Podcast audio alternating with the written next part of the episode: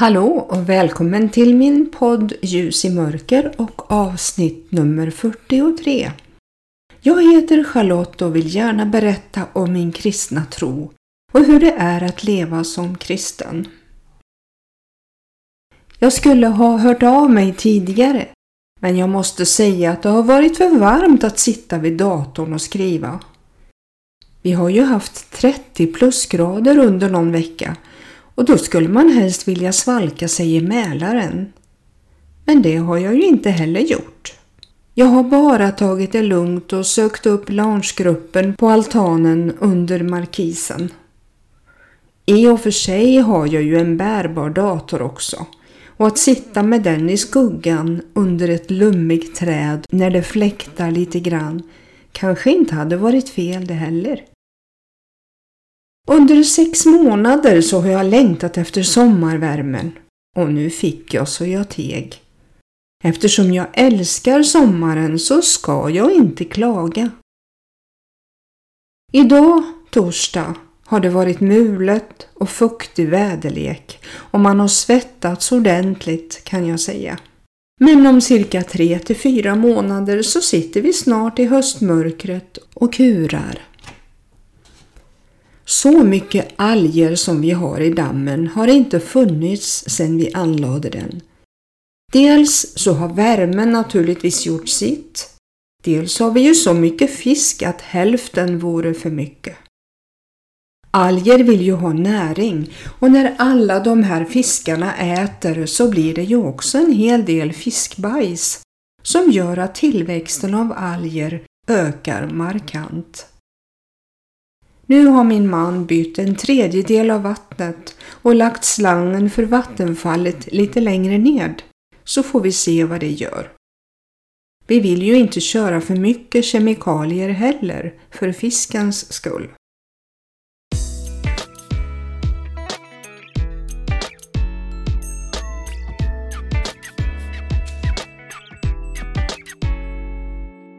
Mina tankar går till lärjungarna när de var ute med båten på sjön Genesaret i Johannes evangelium kapitel 21. Detta utspelade sig efter påskhögtiden, då Jesus, deras mästare, hade blivit upphängd på ett kors och dog. Jesus hade flera gånger förberett lärjungarna på att det skulle ske. Men det hade liksom inte gått in ordentligt hos dem. Det var kanske för svårt och ofattbart att förstå. Istället ville de nog att allt skulle bara vara som förut. Att han skulle vara med, undervisa och att de skulle växa till som lärjungar. När Jesus hade uppstått på 3:e dagen så var det även då svårt att tro. Mitt i deras sorg och förtvivlan så hade de glömt vad han hade sagt och låst in sig av rädsla för judarna. Där och då kom Jesus och stod mitt ibland dem och sa: "Frid vare med er." Sen sa han: "Som Fadern har sänt mig, sänder jag er." Sen andades han på dem och sa: "Ta emot den helige ande. Om ni förlåter någon hans synder så är de förlåtna, och om ni binder någon i hans synder så är han bunden." Därefter uppenbarade sig Jesus än en gång för lärjungarna vid Tiberias sjö. Tiberias är en stad nära sjön. Sjön har också andra namn som Kinneretsjön, Genesarets sjö och Galileiska sjön och är Israels största sötvattenssjö. Simon Petrus sa till några av lärjungarna: "Jag ger mig ut och fiskar." Och de svarade: "Vi följer med dig." De gjorde så, men den natten blev det ingen fångst. Tidigt på morgonen stod Jesus vid strandkanten. Men de förstod inte att det var Jesus. Jesus sa: "Pojkar", som man kallar små barn fortfarande under föräldrarnas uppsikt och behov av träning, "har ni ingen fisk?" De svarade nej. Jesus sa då, kasta ut nätet på högra sidan om båten så ska ni få. Lärjungarna gjorde som han sa och fick då en så stor mängd fiskar att de inte var starka nog att själva dra upp nätet. Johannes sa till Petrus, det är Herren. Petrus blev samtidigt både glad och förskräckt. Han som hade förnekat Jesus när han blev tillfrågad om han var Jesu lärjunge.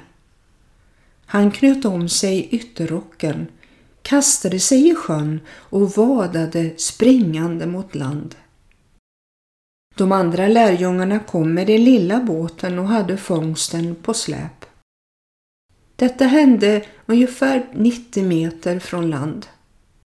När de steg i land fick de se en koleld med fisk som låg ovanpå och grillades samt bröd.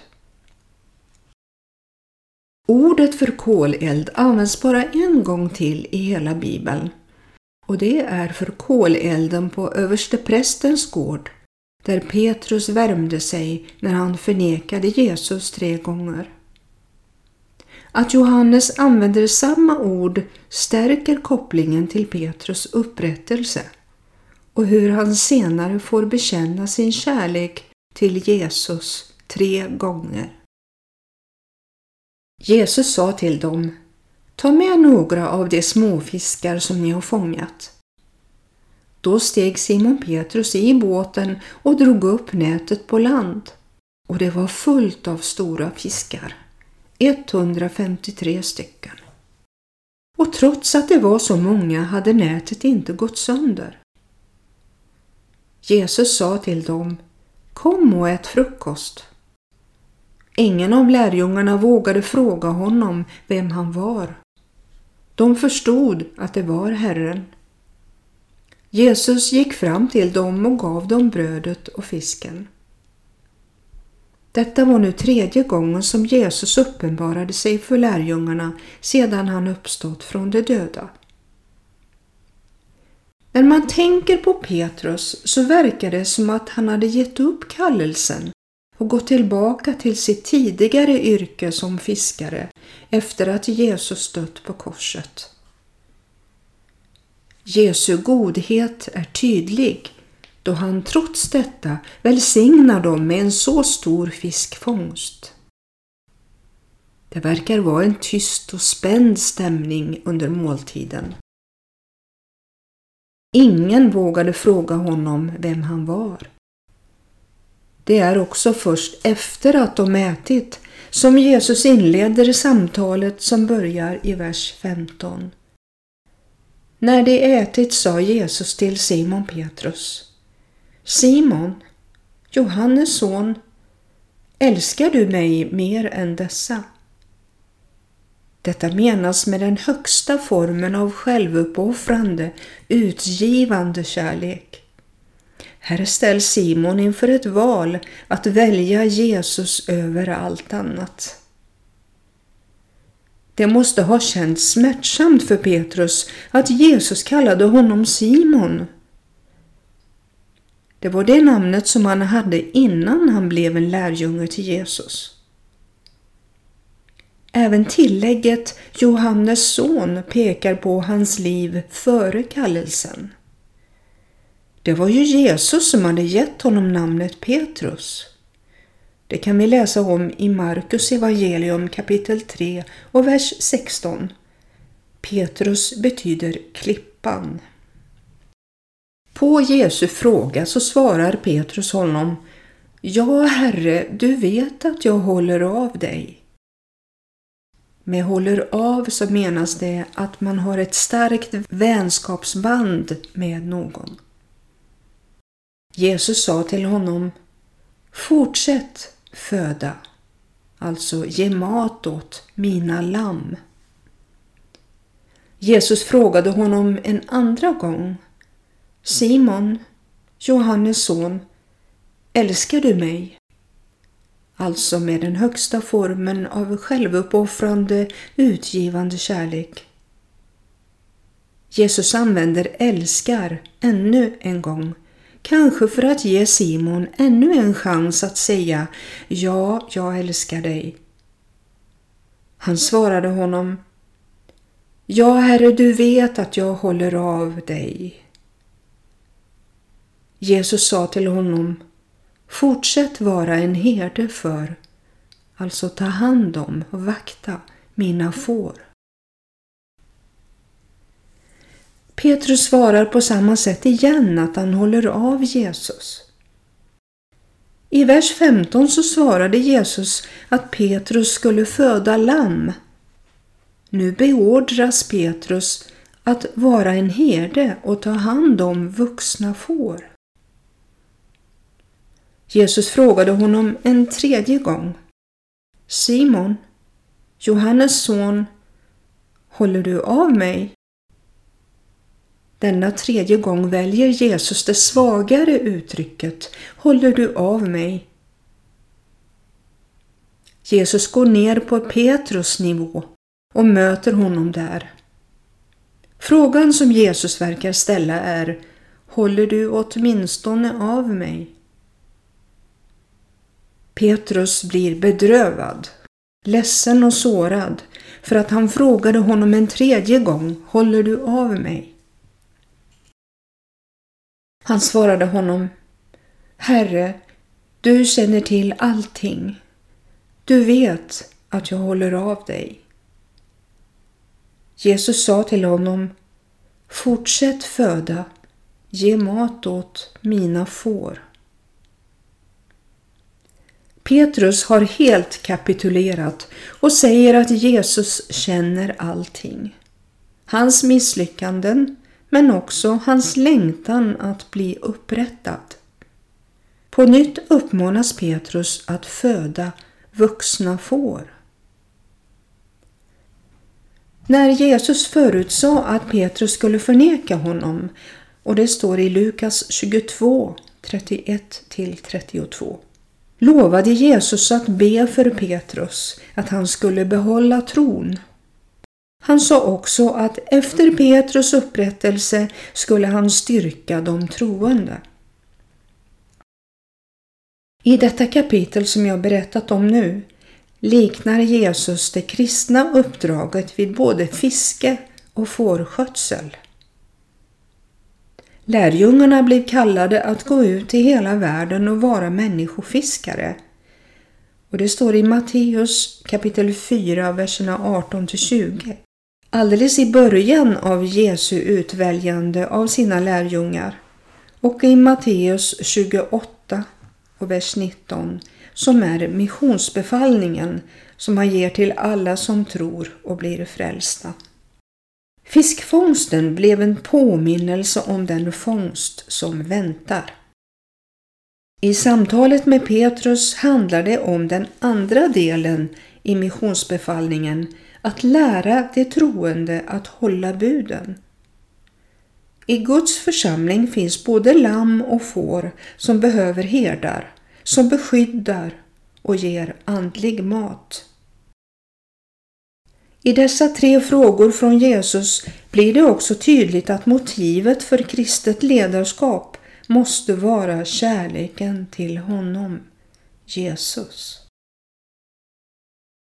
Vad kan man dra för slutsats av den här händelsen med Petrus eller Simon, Johannes son och Jesus? I mitt eget liv så kan jag känna igen mig i mycket av det Petrus gjorde. Som man brukar säga så har väl inte heller jag varit Guds bästa barn. Jag har många gånger gjort misstag och gjort felsteg. Man har ett helt liv att lära sig, och det är ju genom sina felsteg som man lär sig att gå rätt. Det finns diken som man kan hamna i, och det är närmare till dikerna när vägen är smal. Sen är det ju så att om vi valt att gå den smala vägen som leder till livet, så kommer Satan att vilja få oss därifrån. Och han väljer frestelser som han vet att vi är svaga för. Om vi går på den breda vägen som leder till fördärvet, så krävs det inte någon ansträngning för att leva på världens sätt. Vi kan läsa om detta i Matteus kapitel 7, verserna 13-14. Jesus säger: gå in genom den trånga porten. Ty den port är vid och den väg är bred som leder till fördärvet, och det är många som går fram på den. Och den port är trång och den väg är smal som leder till livet, och det är få som finner den. När man går på den smala vägen så är den smal, men den är inte smalare än att Jesus kan vandra bredvid oss. Och därför så har vi också förmånen att få vandra med honom och få den hjälp som vi behöver. När vi frestas så kan vi se på honom. Vi kan be till honom och få den kraft vi behöver för att klara av frestelsen och prövningen som kommer. När vi ser tillbaka på Petrus och hans förnekelse så slog han in på den breda och bekväma vägen när han ställdes mot väggen. Då han förnekade att erkänna sitt lärjungaskap till Jesus så var det säkert så att han var rädd för att också bli slagen och skymfad eller kanske till och med korsfäst. Han var inte beredd att ge sitt liv för Jesus just då. Även om han tidigare hade bedyrat för Jesus att han var villig att ge sitt liv för honom. I Matteus kapitel 26 och verserna 31-35 så sa Jesus till sina lärjungar så här: denna natt skall ni alla överge mig, ty det står skrivet: jag skall slå herden och fåren i jorden skall skingras. Och det står om detta i Sakaria kapitel 13 och vers 7. Det är alltså en profetia om vad som kommer att hända när Jesus blir tillfångatagen. Men när jag har uppstått skall jag gå före er till Galileen. Petrus svarade honom: även om alla andra överger dig så skall jag inte göra det. Jesus sa då till honom: amen säger jag dig, denna natt innan tuppen gal skall du 3 gånger förneka mig. Petrus svarade honom: om jag än måste dö med dig skall jag aldrig förneka dig. Så sa också alla de andra lärjungarna. I ett svagt ögonblick så kan vem som helst falla. Men det viktiga är att ha blicken fäst på Jesus. Om Petrus, när han var i sin svaghet och rädsla, hade fäst blicken på Jesus så hade han kanske inte förnekat honom. Vid ett tillfälle var Petrus tillsammans med de andra lärjungarna på Genesaret. Det stormade och det var svår motvind. Då fick de se Jesus komma gående på sjön och de trodde att det var ett spöke. Genast sa då Jesus: det är jag, var inte rädda. Petrus ville då att Jesus skulle befalla honom att komma till honom på vattnet. Då sa Jesus: kom. Petrus klev över relingen och så länge han såg på Jesus kunde han gå på vattnet. När han sedan tittade på vågorna och kände stormen slita i honom så blev han rädd och började sjunka. Petrus ropade till Jesus: Herre, hjälp mig! Genast sträckte Jesus ut handen och grep tag i honom och sa: så lite tro du har, varför tvivlade du?